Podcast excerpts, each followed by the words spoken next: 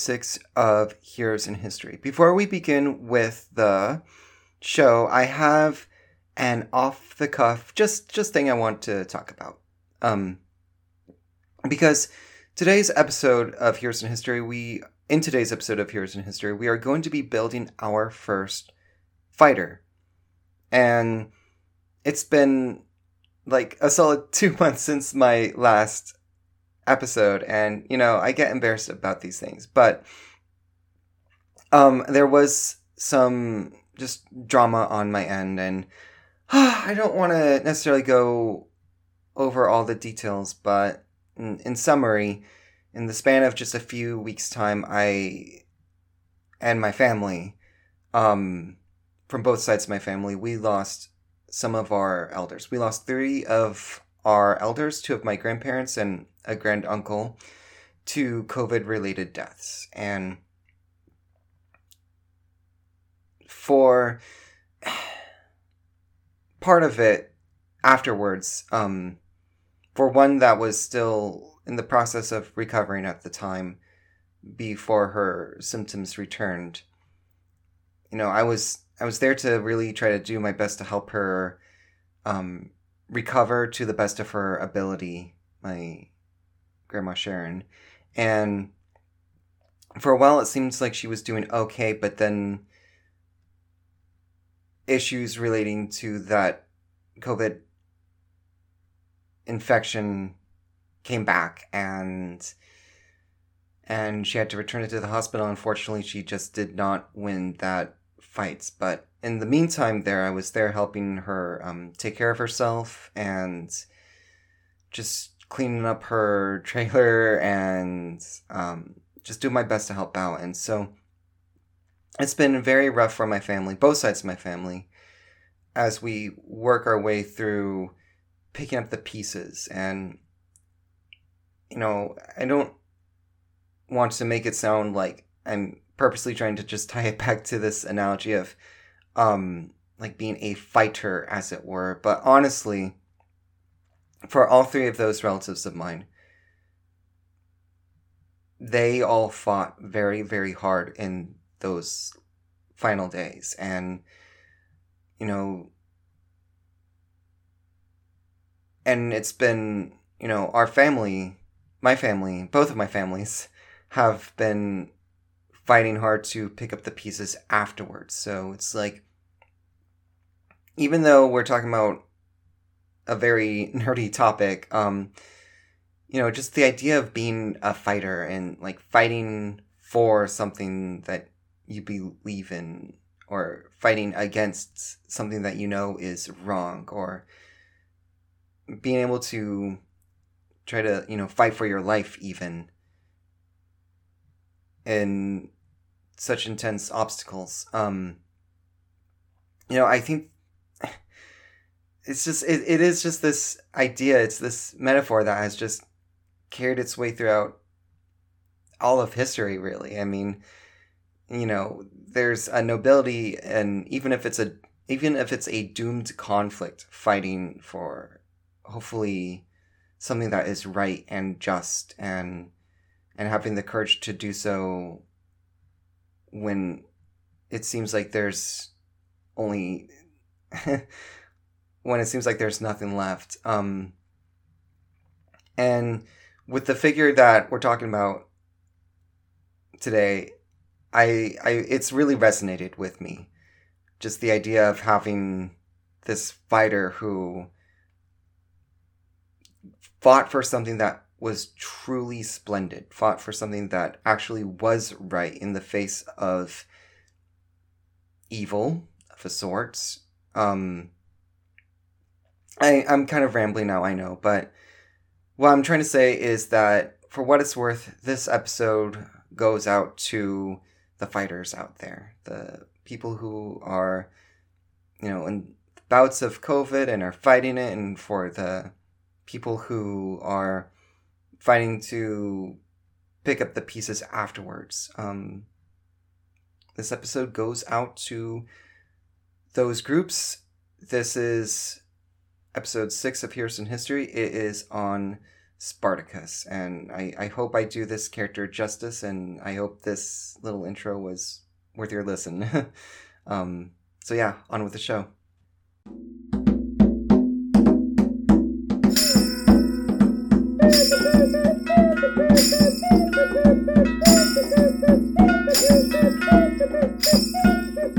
Hello there, everyone. Welcome to episode 6 of Heroes in History, where we bring history to your character sheet. In this episode, we build our first fighter, the ferocious Spartacus. It's episode 6 of Heroes and History.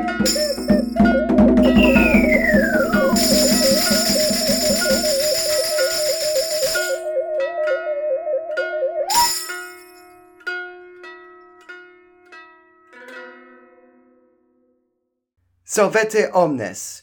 That's Latin for, hello everybody. Punk Rock AJ here. How's everyone doing? Yeah, good. I'm glad to hear that you're all doing good. As for me, bene valeo gratias. That's Latin for, I am well, thank you. We got a fun show up ahead, but a quick news update. Yo, we got a Twitter, Facebook, and Instagram page. Yay? Go to facebook.com/punkrockajpodcasts, twitter.com/punkrockajpodcasts, and Instagram.com/PunkRockAJPodcasts.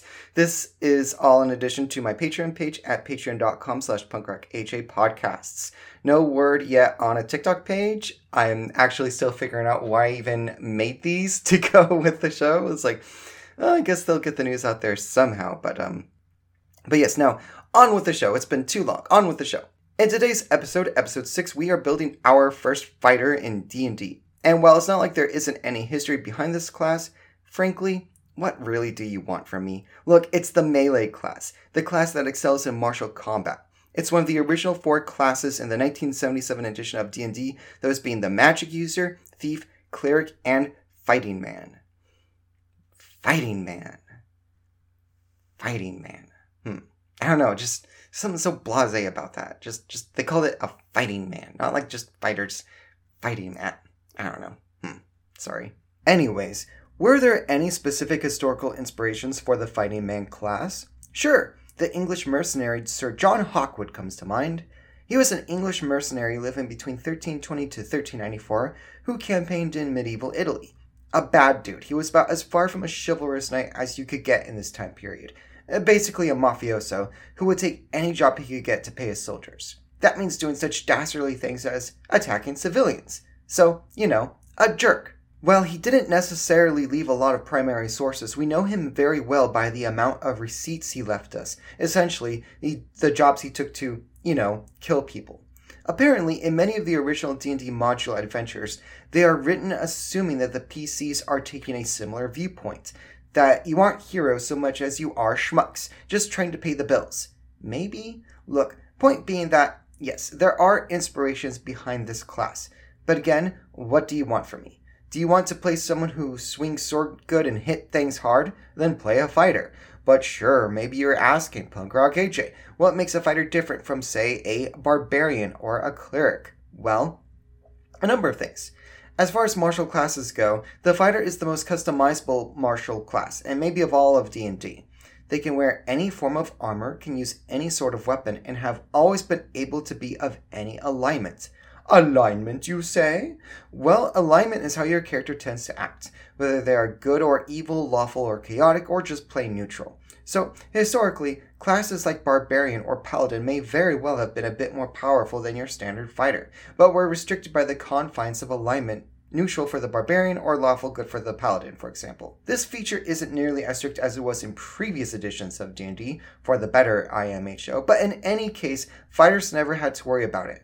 They also traditionally were able to acquire the most feats out of any class, among other things. The main drawback is that, usually, they have nothing in the way of magical abilities. But overall, every once in a while, you just need a dude who can hit things plain and simple, and that role belongs to the fighter. The historical figure I have chosen to represent this class is Spartacus, the man who led the most noted and successful slave rebellion of antiquity, and whose presence still echoes across the world. And so, our story begins. To understand the story of Spartacus, we must understand the ancient Mediterranean superpower that is Rome. Hopefully, you are all a bit familiar with who the Romans were. You know, Rome, togas, wait, those are Greek, sandals, kale salads with olive oil and wine, all of that stuff. Located in what is now modern-day Italy, centuries before what would become known as the Dark Ages, Middle Ages, Renaissance, and so on. And also, gladiators. Why doesn't the hero reveal himself and tell us all your real name? You do have a name. My name is Gladiator. Yes, gladiators are going to be very important to our story today, but we're getting ahead of ourselves just a bit. What I'm about to say next might be very well known to a great number of my listeners, but not to all, so bear with me. When most people think of Rome, they almost immediately think of Julius Caesar and the Roman Empire. Two things. One, Julius Caesar was never himself an emperor. He was a very important statesman, general, and dictator who was on his way to becoming the de facto ruler of Rome, but he himself was never an official emperor. His fate is probably known to you, as glorified by the words of William Shakespeare, see episode 2 of H&H. He was assassinated on the Ides of March. His death was meant to bring peace, but instead it hastened the creation of the Roman Empire, an empire first ruled by his grandnephew, Caesar Augustus, the very first Roman emperor. But before it was an empire, and long before the birth of Caesar, it was a republic, ruled by many different senators, an agrarian, military-based economy. Rome was, as my uncle Lorenzo once put it, the tribe that basically conquered everyone else. They were also a slave-based economy, making slaves out of said tribes. One of those tribes was a people known as the Etruscans, an old tribe inhabiting part of the land that is now Tuscany, and a few adjacent regions. It is believed that the Romans first learned of the gladiator games through them. In any case, the important thing to understand is that despite their later infamy, the origins of the gladiatorial tradition are fairly humble. In fact, it was seen as a fringe and, even by the time, somewhat barbaric practice. While I am somewhat loath to make this comparison, I think backyard wrestling is a mostly apt analogy. No. Never mind that. I know. How about Lucha Libre? Okay, all kidding aside, I've had the wonderful opportunity to actually see Lucha Libre wrestling in Mexico, and OMG, if you ever have the chance to see that in person, you owe it to yourself to take that opportunity. Trust me, it is a delight. Just one small bit of advice. If you're sitting in your plastic lawn chair and you manage to catch the ref out of the corner of your eye motioning for you to get the heck out of the way, you should really listen to him, because that lawn chair you're sitting on is about to get smashed. Look, I joke, but the wrestling analogy is actually quite apt. Gladiators were athletes and entertainers. Yes, they were skilled combatants and duelists, but they lived and died by how well they could please the crowd. And yes, I am being quite literal when I say they died for the audience. But for clarity's sake, let's just get the general rules of the gladiator bouts out of the way. Though even then, the rules here often developed and changed over the centuries. First of all, there was a ref. While he probably wasn't as tough as Herb Dean or Big John McCarthy, he was still a very talented individual. He would be there to encourage fairness in the fight, however barbaric that definition may be to us now. There was no outside interference from the audience, no eye gouging, a rule which may have its origins in the even more ancient Greek wrestling tradition of Pankration. Both gladiators must use the weapons they have been given. We'll talk about this more in a little bit, but for now, understand that there were several different types of gladiator classes. Honestly, kind of like D&D. Finally, no killing unless otherwise ordered to. If the gladiator in question was defeated, his fate was left up to the crowd. If he fought bravely, the crowd would give him a thumbs down. Yes, and perhaps one of the biggest ironies of history. The thumbs down sign was originally the sign given to show that the man should live. It was the thumbs up sign that meant that he should be killed, summarily.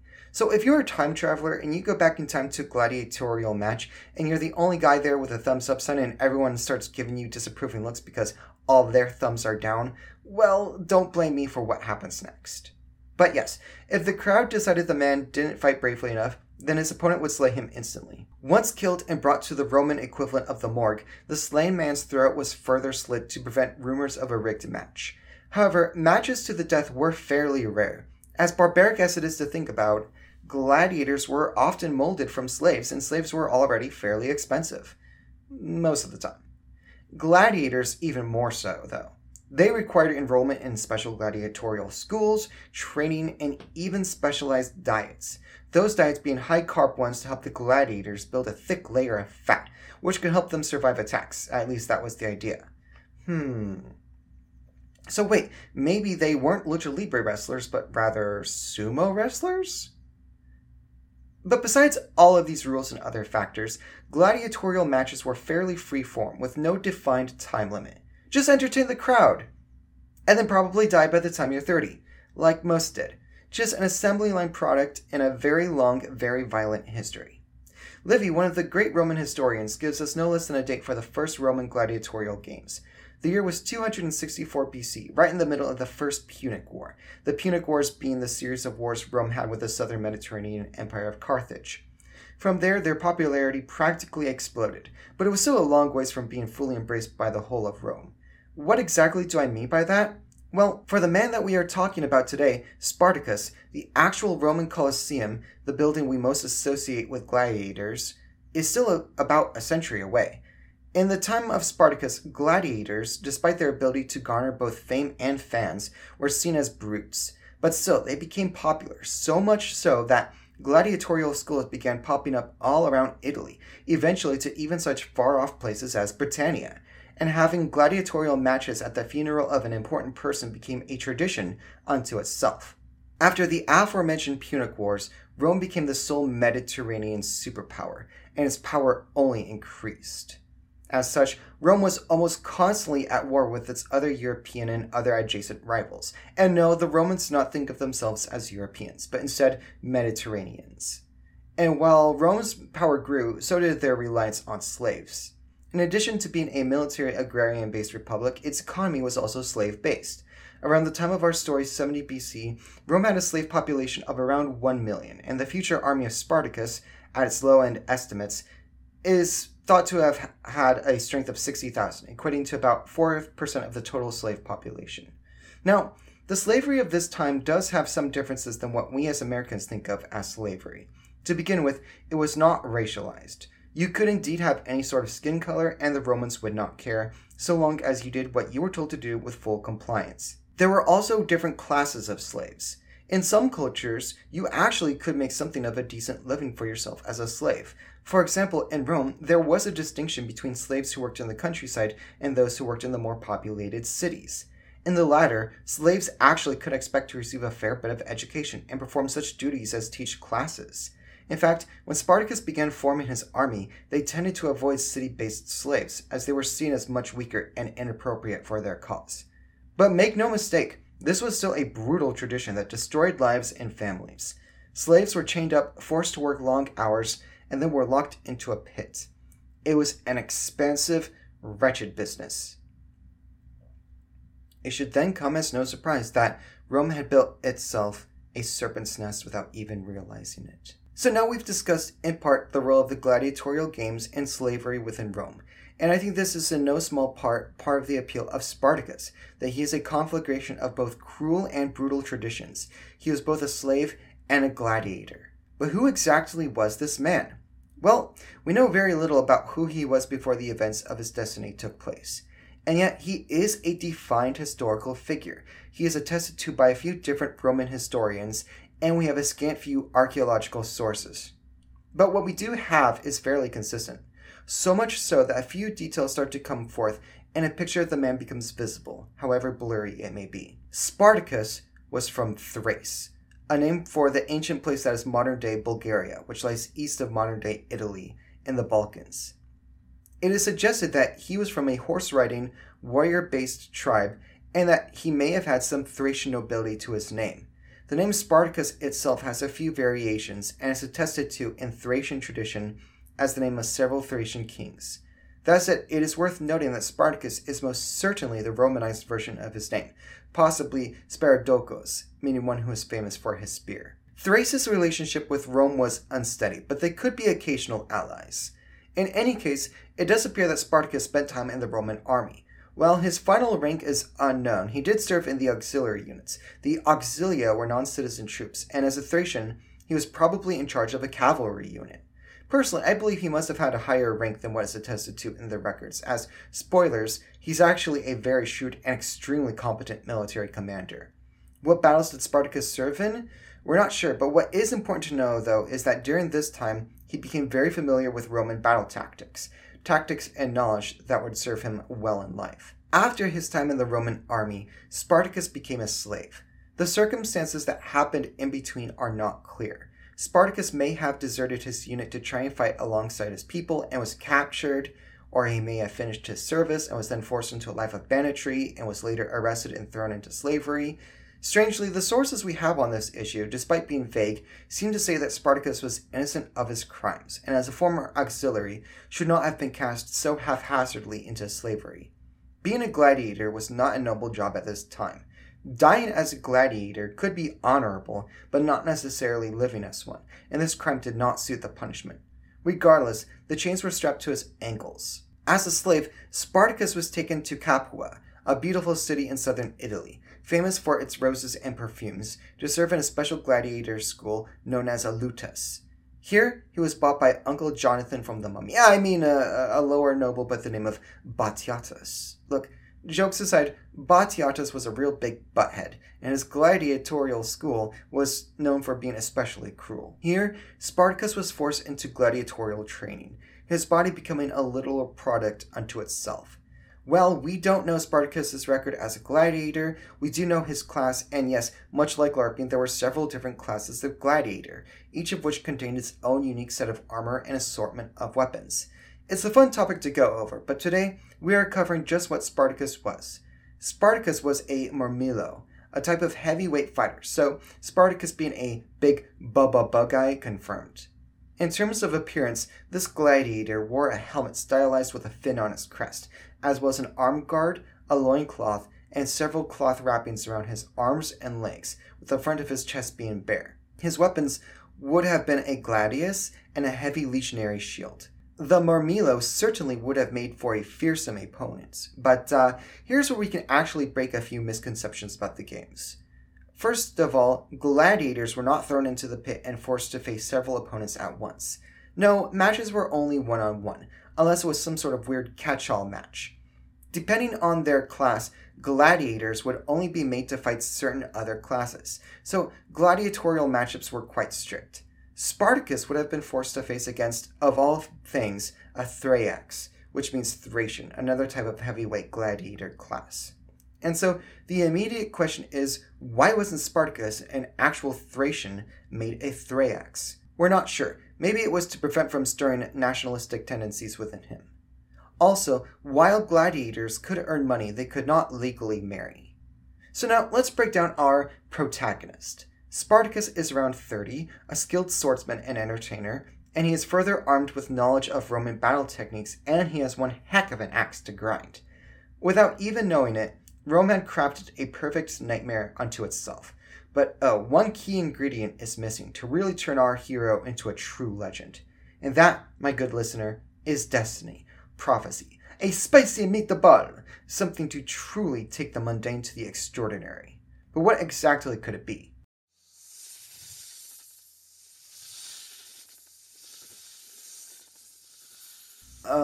What was that? Oh, well, that was just Mrs. Spartacus. She's a snake monster. No, she is not. She is, however, also attested to in the historical record, but barely anything beyond that is known about her. But what we do know about her is oh so evocative. You see, Spartacus was a man of faith. The Thracians were followers of Dionysus, the Greek god of wine and mirth. Or at the very least, this god was named after the Greek god, but this may be an issue of translation. Both Greek and Roman writers were known to equate foreign gods by naming them after their own. Regardless, though, Spartacus was a follower of Dionysus, and his wife or mistress was a priestess of Dionysus. A dancer, she would get into a trance and prophecy. So it was that on one night after a grueling day of gladiatorial combat, Spartacus was resting on the dirt of the house of Batiatus' training grounds. So it was that as he rested, a snake slithered and approached his sleeping form. A viper, one strike from its fangs could kill a man in minutes. And yet, as Spartacus's lady watched, the snake came and coiled itself around Spartacus's head. and the Thracian woman knew at once that this was a sign, that her husband was like a serpent, coiled and ready to strike. An apocryphal story? Maybe. Good propaganda? Absolutely. And so it was that the snake had been coiled for far, far too long, and now it was time to strike. We don't know the exact date that Spartacus's slave rebellion began, but we know that it began in the kitchen, where the gladiators armed themselves with especially heavy meat cleavers. Despite being betrayed before the attack, nevertheless, the gladiators attacked and killed the guards and escaped into the countryside.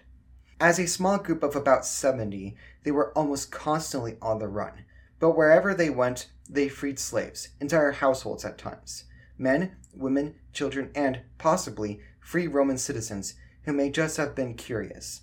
And so, his army's number grew, and Spartacus was its leader. Now, it is beyond the scope of this episode to cover every battle that Spartacus and his ragtag army fought. As I have mentioned in previous episodes, a podcast is purely audio, and I sincerely believe, especially when we are dealing with ancient battles, that maps and other visual components are absolutely required. But while I cannot cover every battle in detail, I can give you the highlights. And this is actually where we can apply a bit of modern vernacular. You see, in hindsight, Spartacus's war is one of the most classic examples of an insurgency. His army was small, but fast and fierce, employing what would later become renowned as guerrilla tactics. And how did Rome act? Well, just like with other modern superpowers having to deal with these sorts of opponents, which is to say badly. Very, very badly. A statement that is both fair and unfair of me to make. It's unfair to say that because Rome was, no surprise, fighting in two other wars outside of Italy, and was also fighting pirates outside of their coasts, and was still recovering from a civil war. And this was just a small little outbreak of people who were otherwise seen as just lowly prisoners. Also, they didn't know that this was Spartacus they were dealing with. It is fair to make, though, because there had been slave revolts in the past, recently, to where there would certainly have been a few old-timers around who could have recalled them. In fact, while it is more popularly known as the Spartacus War, the battles he partook in have become known as the Third Servile War, though I personally like the term gladiator war. The name servile comes from the Latin word for slave, servus, which I believe is where we get the word servant from. That said, the previous two servile wars were fought on the island of Sicily, which was seen as a separate province from mainland Italy. And while they are interesting in their own right, they had been put down relatively efficiently. So while the precedent was there, between this and the other wars Rome was fighting, they just couldn't care enough about this little slave revolt. Pity. Because, again, if Rome had known that this was Spartacus they were dealing with, well, let's just say they wouldn't have been such slackers. Spartacus and his followers escaped to the slopes of Mount Vesuvius, still a sleeping volcano at the time. It was part of the rich Campania Valley, which was a popular vacation spot.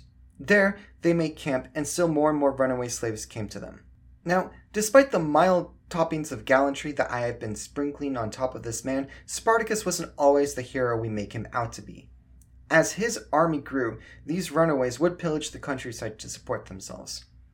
Actually, it wasn't always for support, as they were also there to steal and plunder booty, which involved terrorizing people who may have indeed been innocent, or as innocent as they could be. And yes, that included the raping of women, unfortunately. In fact, let's get this out of the way now, that it's unclear what Spartacus's true end goal may have been.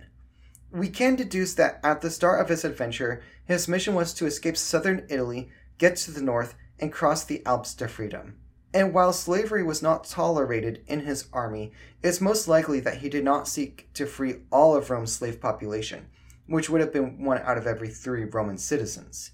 Whether he was just being practical or that he just set the bar low, we'll never know. Again, they didn't seek to free city slaves. Regardless, the pillaging and growing army eventually garnered Rome's interest, and they finally decided they had had enough. So they sent a guy. Now, I could refer to him by his Roman name, but for the sake of ease and extra lulls for my listeners, we're going to call him Jobber Number 1. Actually, his name was Gaius Claudius Globber, but doesn't Globber already kind of sound a bit like Jobber? Ha! Alright, still though, some respect to Jobber Number 1, he was still a praetor with a militia of 3,000 who sought to deal with the problem. They began a siege at the one and only road leading to Mount Vesuvius, attempting to starve out the slave army. Coward.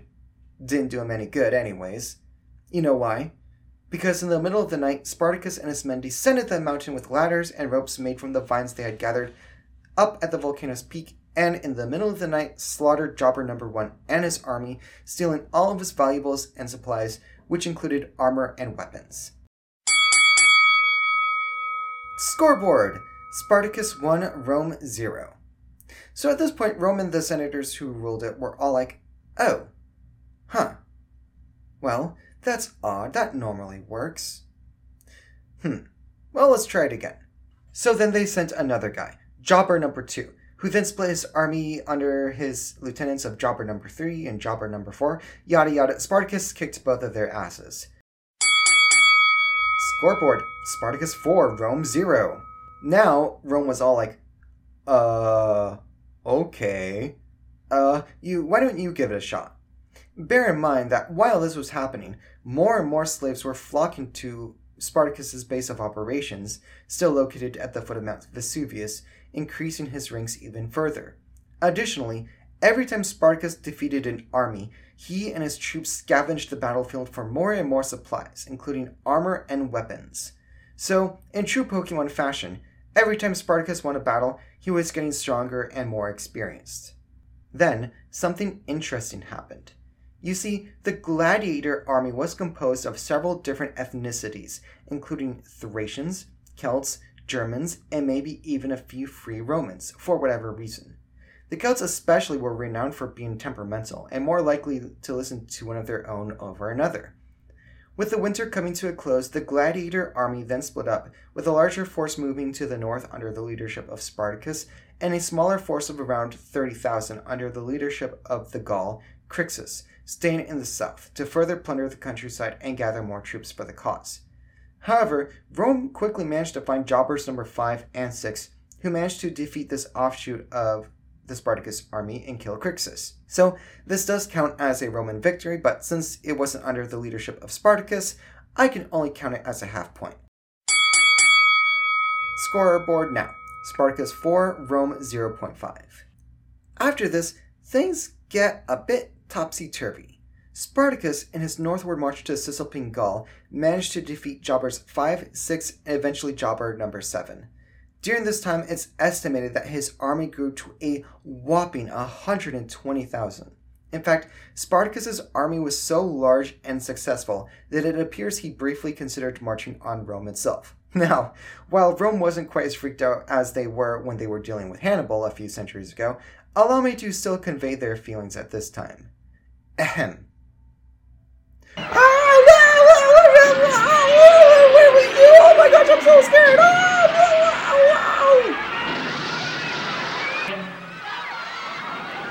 However, as powerful as his army was, Spartacus was still ultimately a level 18 Charmeleon in comparison to the impressive level 40 Blastoise that was the walls of Rome.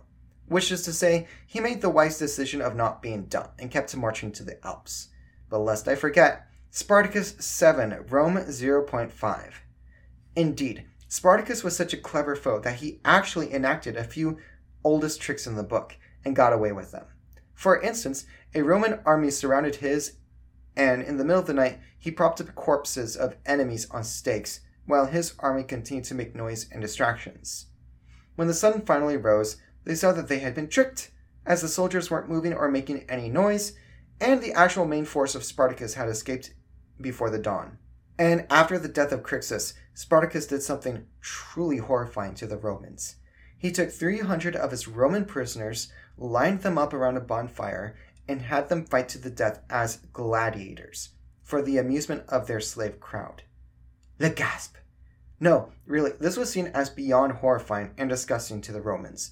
It was cruel, horrible, and wretched, and it made Rome very, very mad. And yeah, why shouldn't it have? That was basically human sacrifice. So, Spartacus, not always a superhero. A hero, but not always a superhero. Finally, Spartacus reached his goal. The Alps, high and splendid. As beefy as they were still the only thing left between him, his forces, and freedom.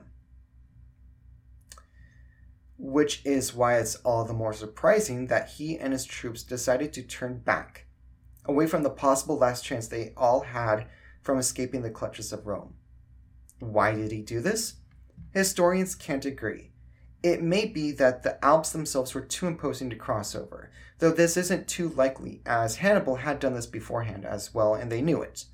Or maybe the men under his command had gotten their thirst of victory, and now that thirst couldn't be slaked, and they outvoted Spartacus. This was an army of mixed tribes and ethnicities who weren't always able to get along, but were united in their hatred of Rome and wanted more opportunities to enact their revenge.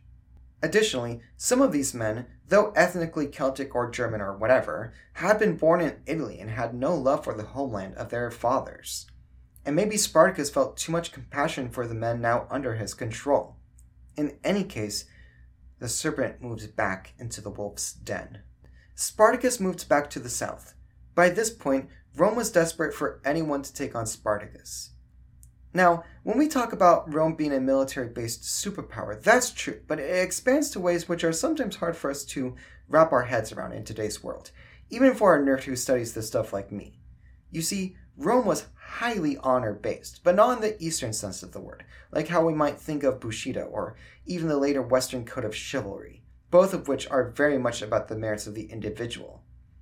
That said, at first, I was worried that there wouldn't be one specific term to make things easier to explain for you, dear listener, but lo and behold, there actually is. Triumphus, or to use modern vernacular, triumph. But this term is actually very different than the modern word, and while not necessarily more or less complex than the aforementioned Bushido and chivalry, I actually find triumph to be the hardest one to wrap my head around. Yes, triumph did relay merit of the individual to society, and was highly ritual-based, but the big difference is that triumph was state-sponsored. It was also, for lack of a better term, a parade, of which there are many variations. And different acts of valor to Rome would result in different triumphs, the honor of which would then be added to the individual's belt. To use an example from a future H&H build, when Julius Caesar defeated the Celtic chief Vercingetorix, he was awarded a standard triumph, which entailed him wearing a purple toga, a laurel wreath, and his face was painted red as a shout to the most powerful god the Romans had, Jupiter. He then rode around the Capitoline Hill, and then the whole town had a party. And there was much rejoicing. But the catch is that only the Senate could award a general a triumph, and triumphs had very strict criteria. Now, let's talk about private armies. Today, we live in a world with private armies, and while PMZs are a new spin on the formula, they are nonetheless part of an ancient tradition. Don't worry, we aren't going to be covering the parameters of modern private armies today. Suffice to say, if you wanted to move up in the Senate of ancient Rome, you were expected to have your own private army, with which to win battles, to then be awarded triumphs to move up in the Senate. See how it works? Like, it's still a bit awkward comparing triumph to Bushido. They are extremely different forms of personal honor, but the overall point being is that triumph dictated much of Roman military society. This makes Rome the equivalent of a bunch of state-sponsored mafiosos, constantly duking it out for control. The problem, though, is that despite having by now proven to be a capable foe, no general that was available wanted to go after Spartacus, not because they were afraid of him per se, but because they saw killing an army of slaves as beneath them. They're not even human, they're cattle. That said, this was still seen as enough of an opportunity for the villain of our story to make his entrance. Enter Marcus Licinius Crassus, and while I would like to call him a jobber, I unfortunately cannot. The wealthiest man in Rome at this time, it would be more accurate to describe him as a cross between calculating real estate agent and Red Skull. In fact, well, he came from a bit of familial wealth. That's actually how he had made his money. Real estate, buying up houses that had been burnt down and then selling them back at exorbitant costs. One story goes that, for one of his properties, he raped the Vestal Virgin it belonged to and still got away with both that crime and the property on the defense that it was because of his greediness. Yes, really. Still, though, he was hungry for more honor and higher rank in the Senate, and he saw Spartacus's revolt as his big opportunity, which led to him personally financing 8 legions. And to give only the tiniest smidgen of credit, he had served well in the Roman army, he was a good general. So, how did he see fit to pump his army up? Well, A lot of his troops had served in the armies of the previous jobbers, and had been part of their failures. Crassus saw how afraid these men were of Spartacus, and decided they needed to fear him more. So he enacted an ancient and brutal form of punishment, decimation. Every group of 10 men were given straws, and whoever drew the shortest straw was murdered by his peers with clubs. What a jerk. I mean, come on, his name is Crassus. As in, you know, crass. That man is crass. This is just a summer, but that's a you and me. Do I salivate? Of course I do, of course I do. Oh, I salivate. Of course I do, of course I do. Oh, I salivate. Course I... Did I mention how Spartacus always divvied up the spoils of his plunder amongst his troops equally? And that his army welcomed women and children? And that slavery was outlawed in his camp? And that when trading for booty, he didn't accept gold and silver, but iron and bronze so that he could manufacture more weapons for his troops, and that he physically forbade against the atrocities his men committed in their plundering. I mean, I'm not saying the guy was a saint, but come on, you know, just saying. Speaking of which, when Spartacus heard that they had hired Crassus, he began to sweat a bit. What followed over the next year might be one of the greatest games of cat and mouse the world has ever seen. Crassus had a larger army, but Spartacus's was faster. They had minor skirmishes throughout the year, with Spartacus even winning a few, leading Crassus to enact decimation a second time, taking Spartacus's score to 9. Still, time was not on Spartacus's side. Seeing that a noose was slowly tightening around his neck, Spartacus eventually made it to the south of Italy and tried to hitch a ride with some pirates to make it across to Sicily. Sicily had been the site of the previous slave rebellions, so he could indeed set up something there. But those pirates, well, took the money and run, leaving Spartacus stranded in Italy. Bastards! Now, while it was impossible by this point for Spartacus to have really done anything against Crassus, I'm going to spoil something about the ending of the story, which is that Spartacus is going to get the last laugh against Crassus. Twice. Beginning with the fact that Crassus had spent so long trying to catch up with Spartacus that Rome was able to recall some of their troops from Hispania. In particular, they were able to call Pompey the Great. Who? Well, put it this way. If Crassus is Grand Moff Tarkin, then Pompey, at least by this point, is Darth Vader. And Caesar is Palpatine, but that's besides the point. Pompey was, at the time, Rome's greatest general, who had basically been a successful military commander since he was a teenager. And the point is that, while he and Crassus were still technically allies, they were also rivals. Pompey was Crassus's benchmark, and Crassus could not let him get the better of him with this rogue slave army.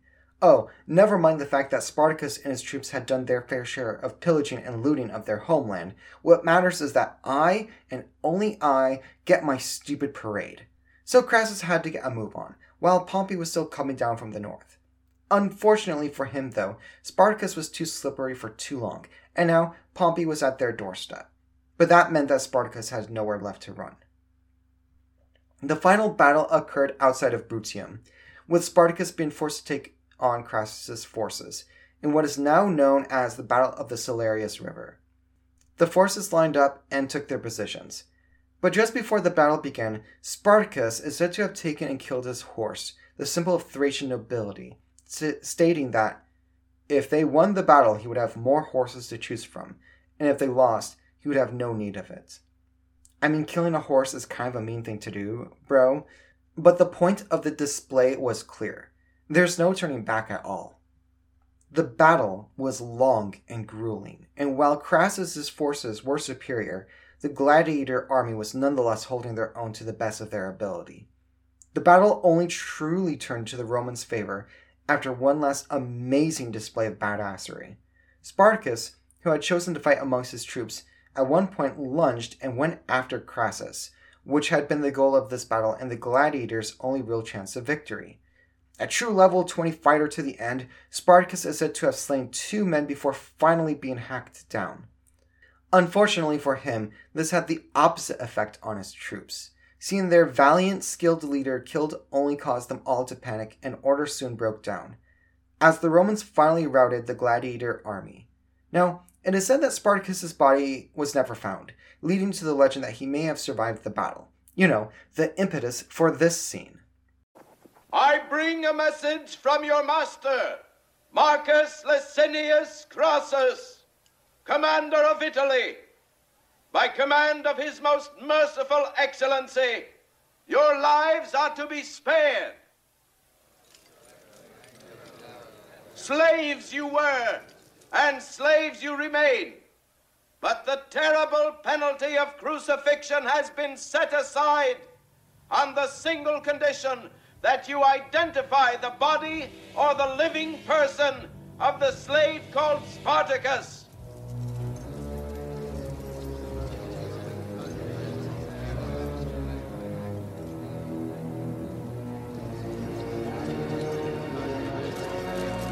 I'm Spartacus! I'm Spartacus! I'm Spartacus! I'm Spartacus! I'm Spartacus! I'm Spartacus! I'm Spartacus! I'm Spartacus! I'm Spartacus!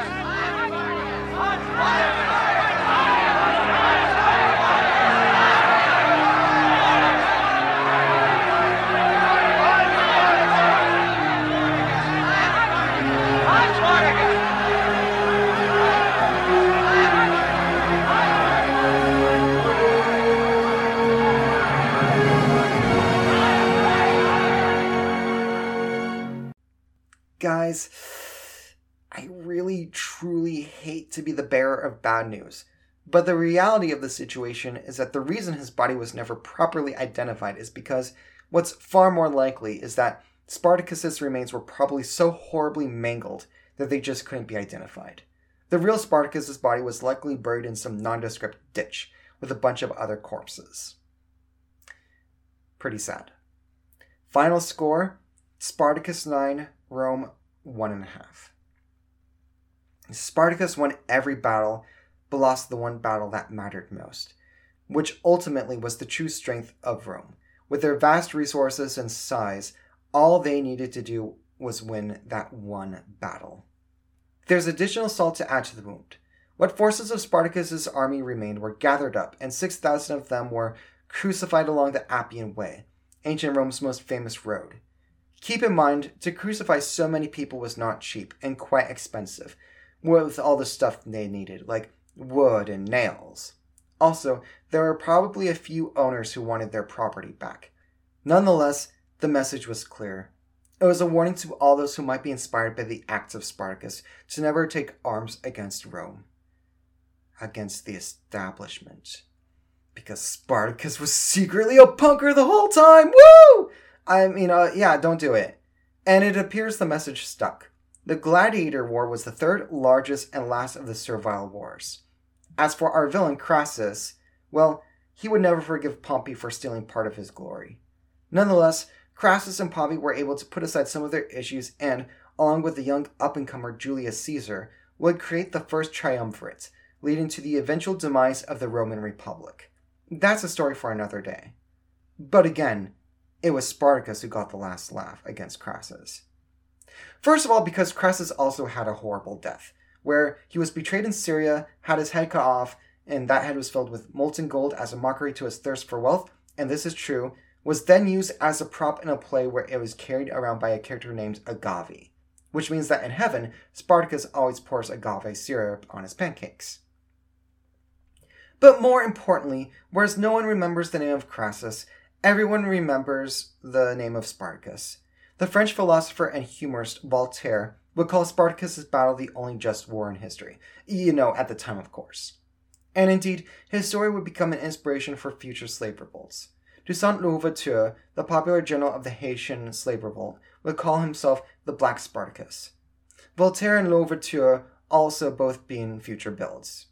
Spartacus would also be cited by Marxists and capitalists alike, and he would become a popular figure in movies, like the 1960 Stanley Kubrick classic and also the 2010 Stars show, which I'm of mixed opinion about because it was a popular bro-hod show back when I was 20. But also a prime example of the people who made the show were having way too much fun, and no, I don't mean that in a good way. In any case, both of them have their strengths and weaknesses in regards to the Spartacus story. Now, once again, Voltaire argued that Spartacus's war was the only just war in history. Okay. I agree with that. Frankly, when I meet people who say they don't like history, I point them in the direction of the Spartacus story. This is literally when history reads like a fantasy, with an unlikely but ferocious and ultimately doomed hero who appears to have had a genuinely humane, compassionate, and righteous streak to him, doing his best to do what's right against an unstoppable villain. As such, Spartacus has gone down as one of the true great heroes of all of history. But while being a gladiator would suck in real life, they'd be pretty fun to play as in D&D. Roll that transition!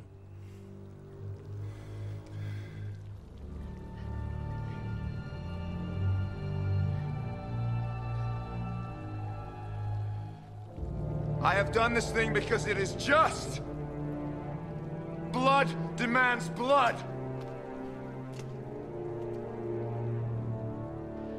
We have lived and lost at the whims of our masters for too long. I would not have it so. I would not see the passing of a brother for the purpose of sport. I would not see another heart ripped from chest, or breath forfeit for no cause. I know not all of you wish this, yet it is done. It is done. Your lives are your own. Forge your own path, or join with us, and together we shall see Rome tremble!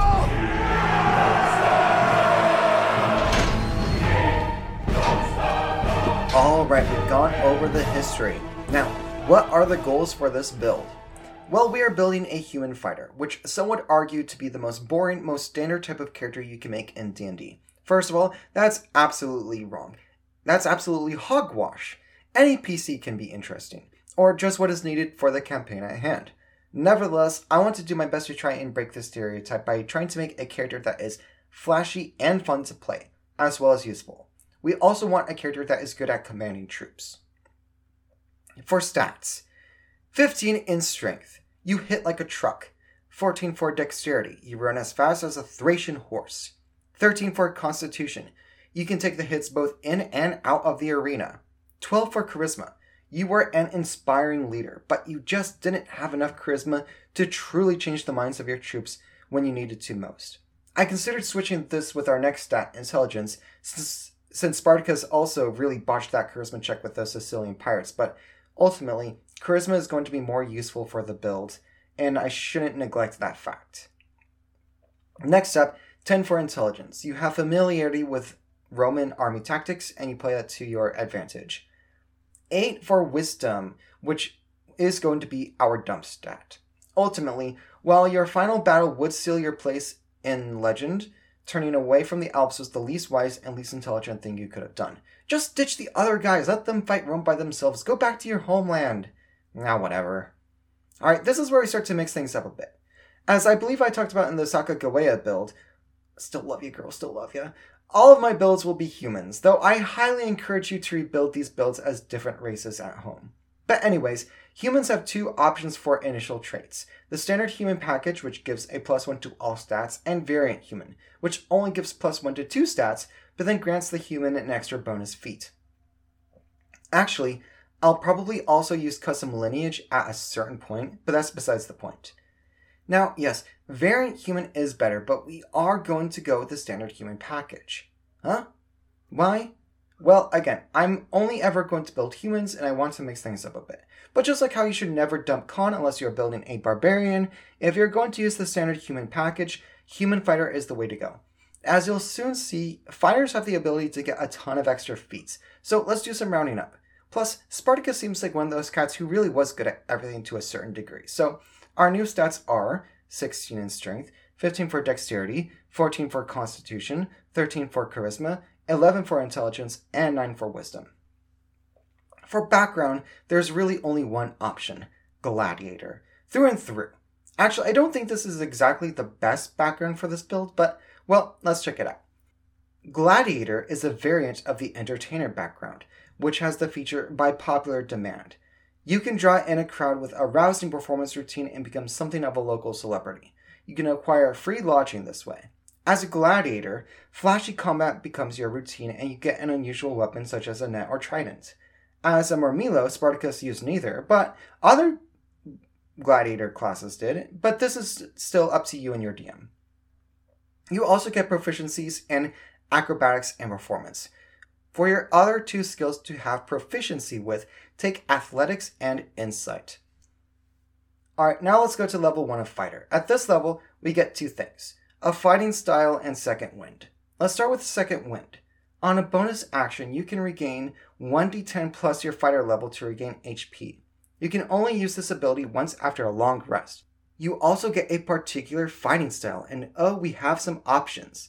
If we are playing to the Murmillo loadout, we can actually kind of rule out a few options here.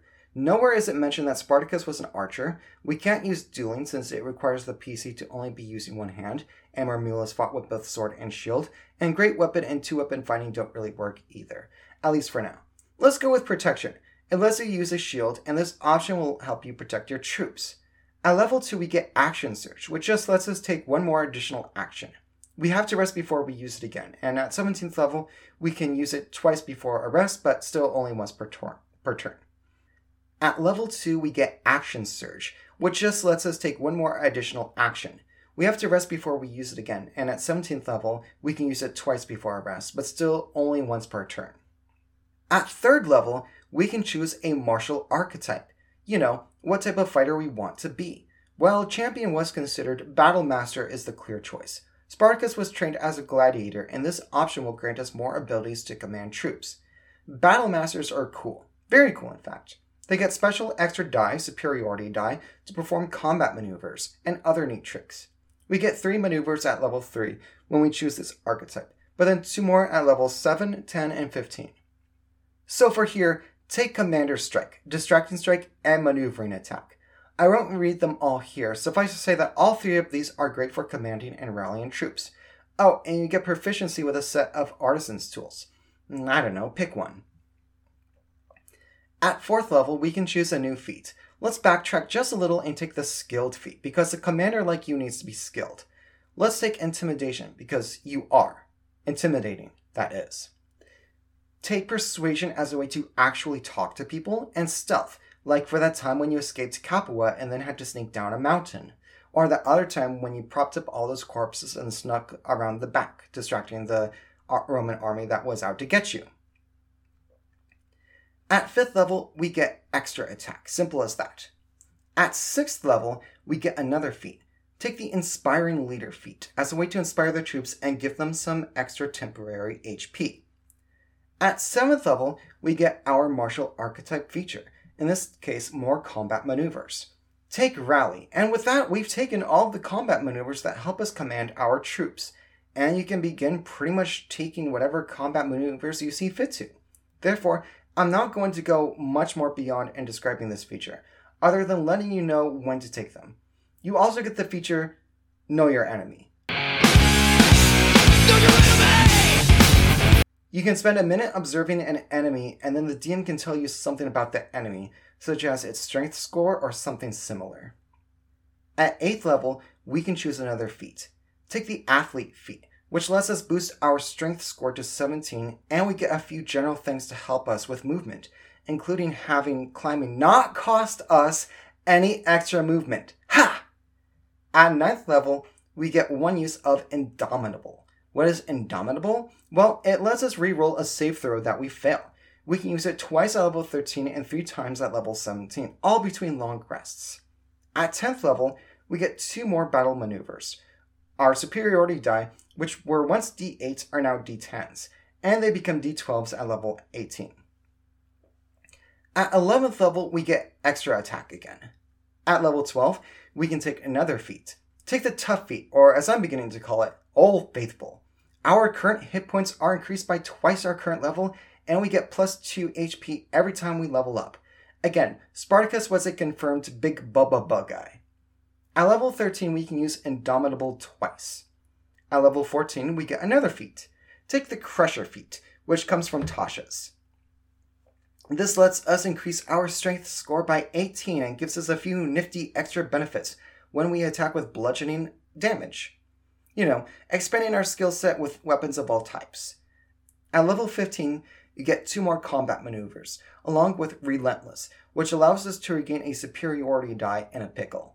Level 16, take the Piercer feat to give us some extra panache when we attack with piercing weapons. Oh, and we can increase our strength score to 19. Level 17, we can use Action Surge twice and can use Indomitable 3 times.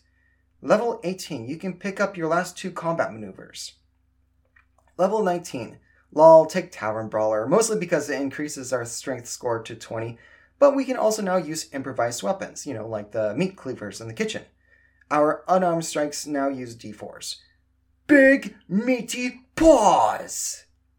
Level 20, we now get 3 extra attacks, so we can now attack 4 times per turn. Alright, let's take a look at old Sparty. Well, for pluses, we hit like a whirlwind with 4 extra attacks per turn. We're also very good at directing troops and leading them not just out of, but in battle as well, with our selection of feats and maneuvers. For minuses, well, I hate to say it, but we're a bit lean. Our only capped stat is strength, which is good, but leaving us a bit empty-handed when it comes to our other stats. For example, our health, while very good and sitting around the 200 range, could still be a bit higher. For example, if we hadn't taken the Inspiring Leader feat, we could have put another point into Constitution. Then, of course, there's the usual stuff that comes along with becoming a level 20 fighter, in that we don't have any magical equipment, no magical attacks. Much like the real Spartacus, we've sacrificed some of the things that personally make us strong so that we can better command our troops. But when it comes to leading our troops, boy oh boy, we are good at it. Play this character when you want to play Spartacus, who does not suck. Do I need to say anything else about that? I mean, seriously, play Spartacus if you want to play somebody who doesn't suck at anything. Alright, real plain scenarios. So whether you choose to play as a character commanding lots of troops is up to you and your DM. I've never played a war game before, but I know there are rules for that sort of game in 5e somewhere. That said, I do like the idea of playing a group of rebels trying to get away from a larger army. That sort of never-ending escape sounds like an extremely tense and fun scenario, where you and the other PCs need to be on your toes and making sure you are one step ahead of that larger force. Additionally, Colosseums are actually pretty standard in not just D&D, but many fantasy games and settings. Tales of Symphonia, Monster Rancher, and the actually appropriate for once Kingdom Hearts comes to mind.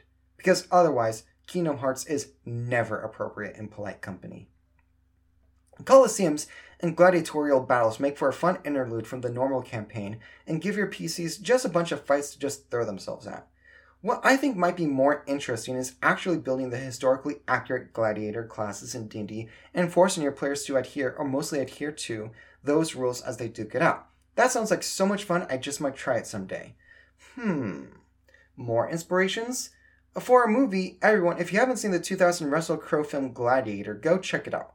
It's a classic. For video games, everyone, go get the old LucasArts game, Gladius, from the GameCube, Xbox, and PS2 era. I understand Capcom's Shadow of Rome is also very good, but it was only a PS2 release, so it's much more limited in terms of availability. Also, hey, there's a new anime that came out. It's called Cestus, the Roman Fighter, and lo and behold, it's also a long-running manga series. But the show is out there to watch, and it's a boxing series about a young gladiator who's friends with the young Emperor Nero. That jerk. I've only seen the first episode, but I plan on watching the rest. As for music, well, there's going to be a spin on the formula. Rather than just one song, I'm going to recommend an entire album. Spartacus, by the Italian ancient Roman death metal band Ade. It's spelled A-D-E. Anyways, the album is exactly what you want. A badass album that covers the life and legend of Spartacus. Guys, it's so good.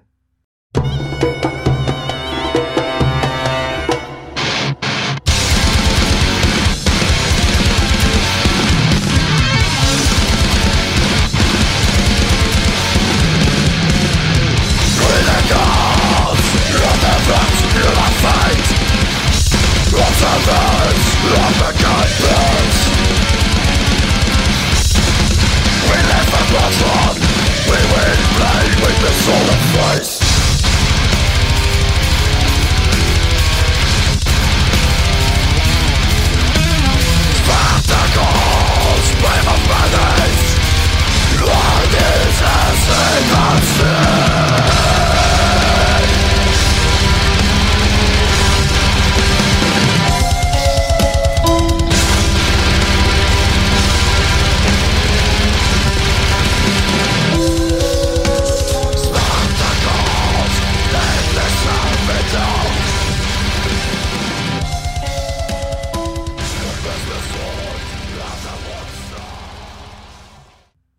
Awesome. One final note, I think. Even in this day and age, the anti-slavery message of Spartacus rings true. As such, I have personally made a contribution to an anti-human trafficking group, and I encourage everyone, if you have the, extra amount of money or ability to do so, go ahead and do what you do. I don't want to put myself mentally in that position, but,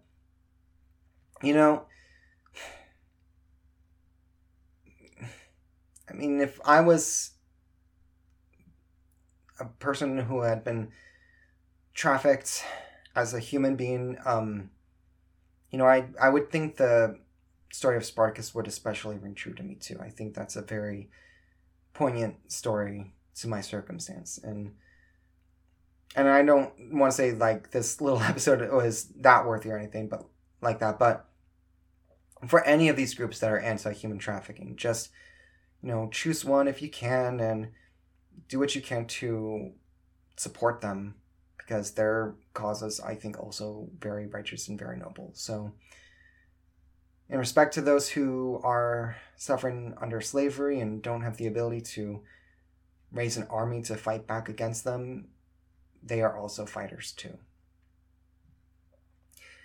Next episode is going to be our first monk build. And here is the rhyme. Here is the poem, the clue, as it was to the next person we are going to be looking at.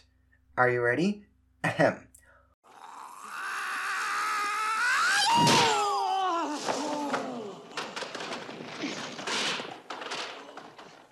So I know, of course, everyone already knows who it's going to be.